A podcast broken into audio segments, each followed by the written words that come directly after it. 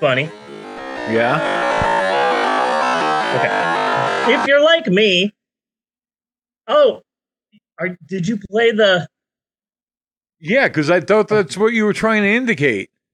No, no, no. I was gonna tell you when to play that, but I love that intro though. Yeah. That I that I threw together. so I'm not I'm my- not sure right now where I'm supposed to be cutting to.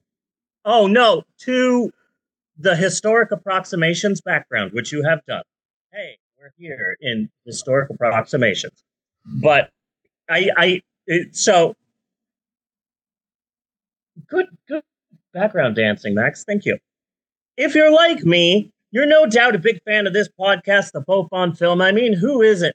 But only the real fans, the true hardcore fans who have been with us since the beginning, since day one, only they would know the two undisputable facts about the both of us. Two undeniably real and in no way made up on the spot facts about America's hottest couple, Bunny and May Lynn. First and foremost, Bunny, is the fact that when you are not doing the podcast, you are a celebrated ghostwriter. That is, someone who is hired to secretly write a book for someone else. So tell us, Bunny, what are some of the books that you have ghost written? Well, I, I think you're still just a little bit confused about the terms. I write on on the behalf of ghosts.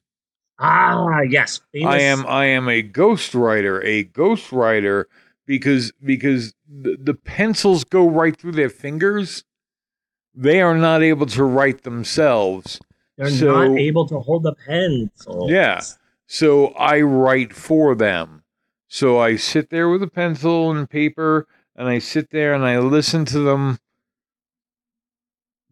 drone on and on and on endlessly and I just sit there I write down what they say. It's like the one of the least exciting of my of of my hobbies, you know.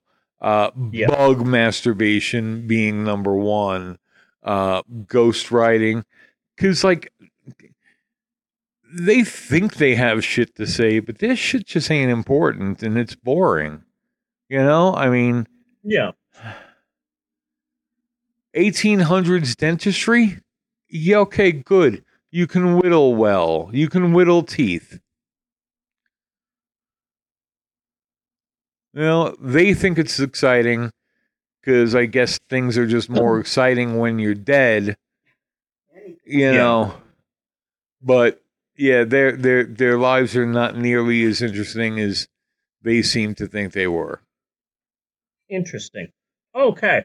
And the second fact, which is about me, is that I'm a lover of history. I love it, but I'm also a storyteller. So this is the part of the podcast where I get a story from the history books, maybe one that people don't know that well, and reword it via my own unique storytelling razzmatazz.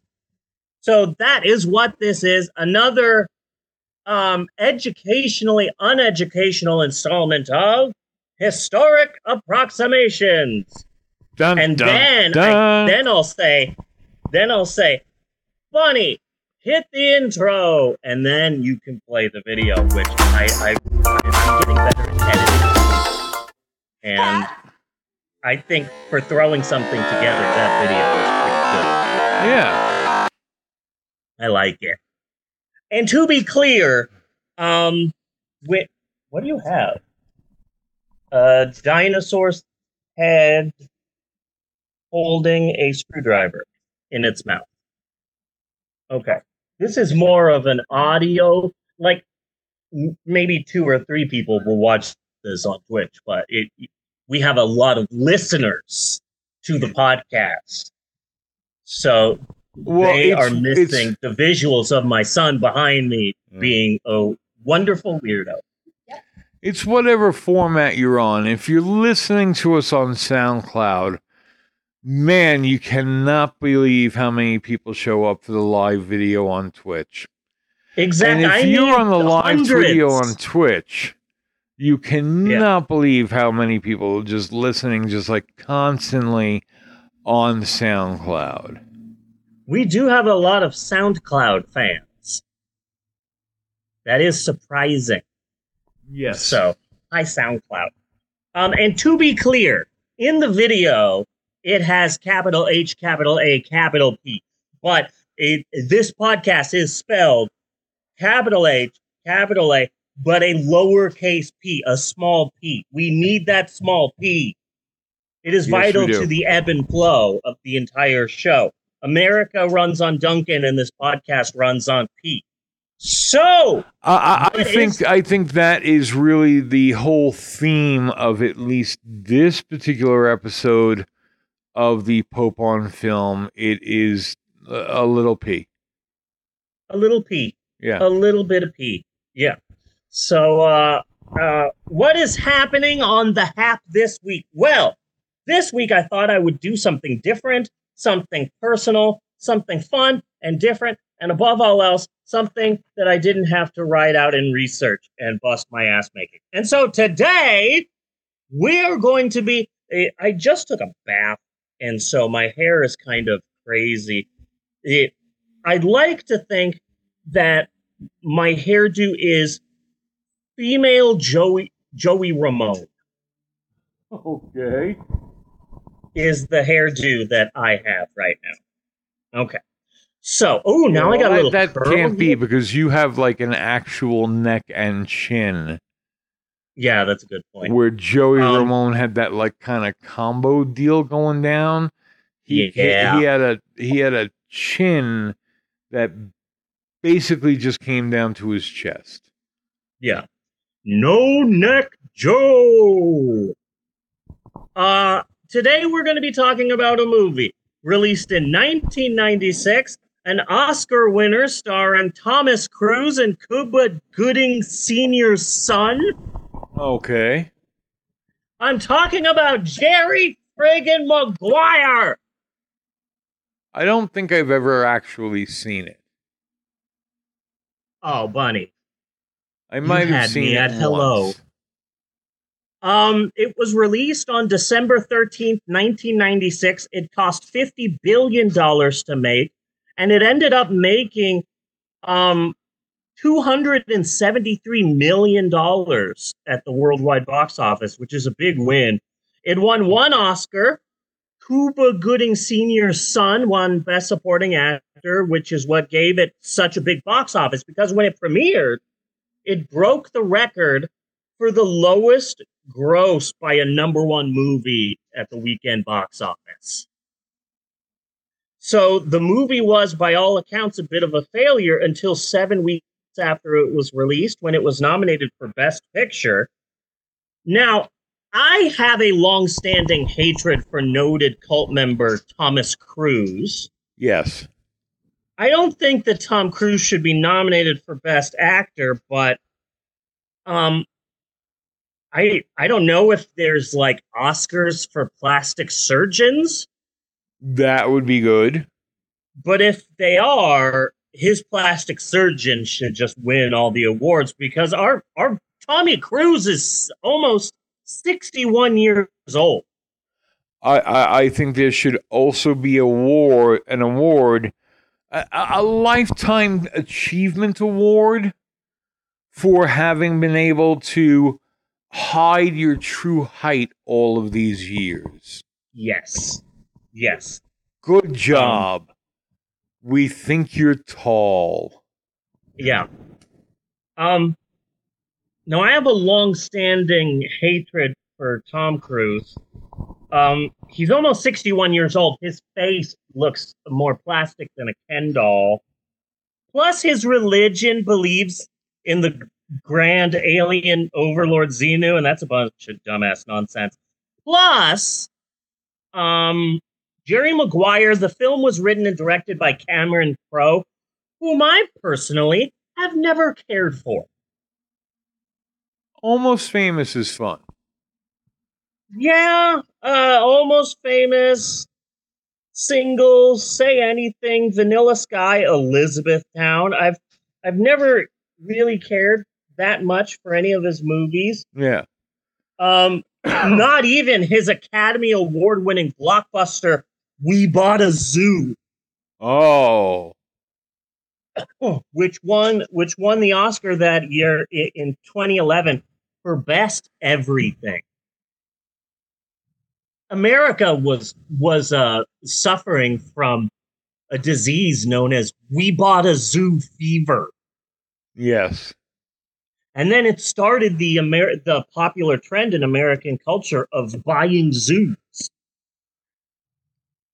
And that's how we got the Tiger King. And and it's and it's kind of weird because I am familiar with this movie. I doubt I've ever seen it, but but I am stuck in my head with a choice between Will Ferrell, Ben Stiller, and Mark Wahlberg for some reason. uh you, I think you're in the ballpark. Matt Damon. Matt Damon.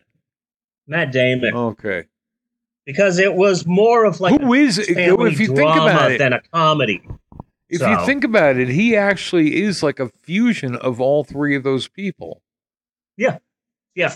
If if we were to put Will Ferrell, Ben Stiller, and Mark Wahlberg into some sort of crushing device and applied the pressure until they became one human being, I, think the odds are really, really high. It would be Matt Damon.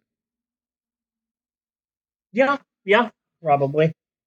So you may be wondering why I am talking about Jerry Maguire because I was in it. Okay, yes, you were. I'm, I was in the movie. Jerry Maguire. I've got a videotape of it somewhere. Um, so I was in the movie. Um, there was an open call in uh I'm not sure I think it was 1995. It was summer of 1995. There was an open Dude, you don't have a shirt on. Dude. Put clothes on if you're going to be on the podcast, Eleanor. You gave me a heart attack. Okay, so damn it, Eleanor.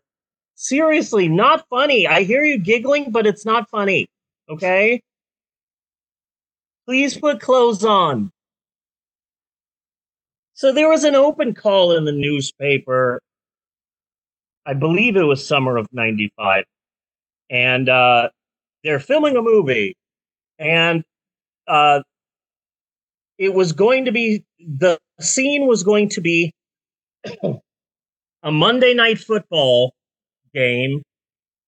Uh, that and so they just asked anybody who wants to to come to this stadium at this time and uh, to be in the movie. And my brother and I were just bored, and so we decided to uh, go to Tempe, Arizona, to Sun Devil Stadium to to be in a Tom Cruise movie. We hadn't heard of it, but we went. So, um, I just put clothes on, but my brother comes out of his room and he's dressed like Elvis. Okay. And I'm like, Joe, what are you doing? And he's like, Oh, oh, I've got an idea of how to get in the movie. I'm dressed like Elvis. And so they'll probably put me in the movie, probably give me a close up. I, I'm going to be, I'm going to be huge. My brother was always coming up with uh, schemes. Uh, I didn't think he looked like Elvis, but a Vegas Elvis. My brother was Okay. Vegas Elvis. Is the nice way to say it.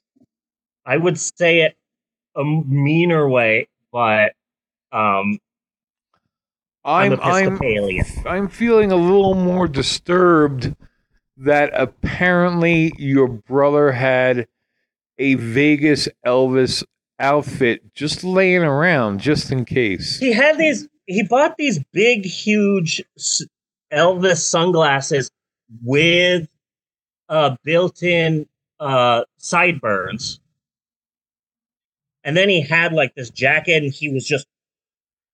He decided he was going to make Elvis gestures for every take, and oh, they're they're gonna love it. They're gonna have me be in the movie. Of course, my brother didn't star in frickin' Jerry Maguire, but my brother was always convinced of, okay, this is going to make me famous. No, this is going to make me famous. No, this is going to make me famous. So this was his big thing. He showed up as a Vegas Elvis to the movie. I was surprised that so we got into the stadium and uh, there were some people there in the front of the stadium and they had like clipboards and I was surprised to see a lot of the people not were were turned away. Yeah. And the reason was because so this uh, so in the movie at the end there's a big Monday night football sequence and so they that's what we were filming. We were the audience for Monday night football. And it's a Monday night football game that's happening uh I think it was I think it's Christmas Day is when it was supposed to happen. So a lot of people were thinking like my brother. A surprising amount of the people who showed up to be in Jerry Maguire were um, Dressed like Elvis? no were That would be fucked up. No, it they were they were women who were dressed up like they're going to prom, like they're going clubbing, like it, they're having a bachelorette party, and they're dressed all scantily clad and sexy and showing body parts because oh, Tom Cruise is gonna see me. Oh, I can't wait to see Tom Cruise. I hope Tom Cruise likes this outfit. I think Tom Cruise would like this outfit, and so like there were normal people, and then like every fifth person was like this group of women who were just there because they wanted to F Tom Cruise. And so they were turning a lot of women away. And also, again, we filmed this scene in summer in Phoenix, but it's supposed to be in December during the winter. And so some people showed up in like tank tops and shorts and they were sent away because no we can't have you here but i was i was dressed normally and uh, my brother was elvis and they said okay you guys are fine go on in and uh, grab a cutout buddy so 45 Um, minute, uh, look at that, 10 minute warning. 10 minute warning. Okay. So, um, when you see the movie, you see a full stadium. We filled maybe a twelfth of the stadium. Yeah. It was not at all full. So they actually had the CGI the stadium to be full. And they just showed like one or two shots from far away and then a bunch of close ups. And the close ups were us. The look at the whole stadium, that's all CGI. But in order to save a little bit of money on CGI, every third person who went into the stadium was given a life size cutout human. Okay. And so it was my brother, me, and a cutout buddy. And the cutout buddy sat next to me, and I'm like, hey, how's it going? And my brother got pissed. So he went and got two cutout buddies because my brother always has to be better than me. So he's got his two cutout buddies. And then, oh, they're filming a scene and we're all cheering. And like, oh, I'm being all happy. My brother, of course. Oh. Uh, and eventually the shoot went on for hours and hours and hours. And it's it's eight o'clock, it's ten o'clock, it's eleven o'clock, and and most of it too were they're shooting scenes where the the audience is cheering in the background, but Tom Cruise and and whatever they have dialogue. So a lot of times when we are cheering, we're making no noise. So and then they would just pipe in noise. So so much of of the the work that we were doing was just oh this sucks. You know? so we started getting bored, so what we started doing is we started removing body parts of our cutout buddies Yeah. And so, like, okay, in this scene, I'm going to be holding his leg, just taking it. And and so I'm not in the movie. But there is one close up of the of people in the stadium cheering. And right on the bottom left, you can see um so a part of someone's head shaking. Okay. Just right here, you see a head shaking, and that's the decapitated head of my cutout buddy. Okay. And I'm waving in the air. So I'm technically in it. But um it was a lot of silence and it was really boring and it it ah absolutely hated it. And then there's still all these women who managed to get in and they're all fawning over Tom Cruise. Um in between takes, uh, they would play music and stuff like that. Cuba Gooding Jr. was, I swear, on cocaine or something because he kept doing backflips in between shots. Yeah. And it's like, the cameras aren't on. What are you doing? But he was feeding off the crowd. We didn't even know who Cuba Gooding Jr. was, but he's flipping all over the place like a flying Wallenda. And okay, so there you go. They played uh old time rock and roll from Risky Business, and Tom Cruise did the dance. And I thought, okay, as much as I hate Tom Cruise, the fact that you did the dance, it, it, I assumed that Tom Cruise would be, oh, they're playing that song. Well, uh, I am above that now. I am an actor. But no, he did the risky business run and the slide and the dance and everything. And it's like, okay, you get this small modicum of respect from me, Mr. Cruise. Yes. But it was really boring. And so um, at the time on UHF, on a UHF station in Phoenix at 12:45 a.m., they would show uh, Mystery Science Theater. And so um, after midnight, we snuck out of the film shoot to go home and watch Mystery Science Theater. It was the Manos episode. Nice. So my brother and I may be the only people in history to sneak off of a Tom Cruise set to watch Mystery Science Theater. Did you then sneak back on? Nope. We just stayed home. It was boring. And we just we didn't like being extras. It sucked. So we snuck out. But we still made it onto the movie. Not us, but a decapitated head of our cutout buddy. And that's Jerry Maguire. Hooray! I was a part of history. I hate that movie. I actually hate it. yeah. I hate that movie, and I won't watch it. I it, ugh, I freaking hate it. Well, yeah. I Um, mean, right off the bat, it's like Tom Cruise and sports. That's Yeah. two strikes against it, with a heavy chick flick element going on. Yeah. No. I mean, And since we're and since we're talking about movies, because this is a movie podcast, um, if there are any Hollywood executives right now yeah. who are struggling over the writer strike, let me just give you a teaser. Well, there's nothing in the rule books that says that a that a sloth can't be a UFC fighter. Hollywood, yes. Got ideas. I've And- got good thought ideas. And weirdly, I'm also thinking that if you take Tom Cruise, sports, and a bit of a chick chick flick, and you put that under pressure, you would also get Matt Damon.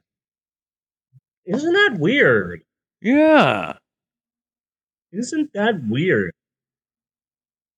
It's weird now that Ben Affleck has become so famous and um, Matt Damon has become so famous that it's hard to remember when they were glued together.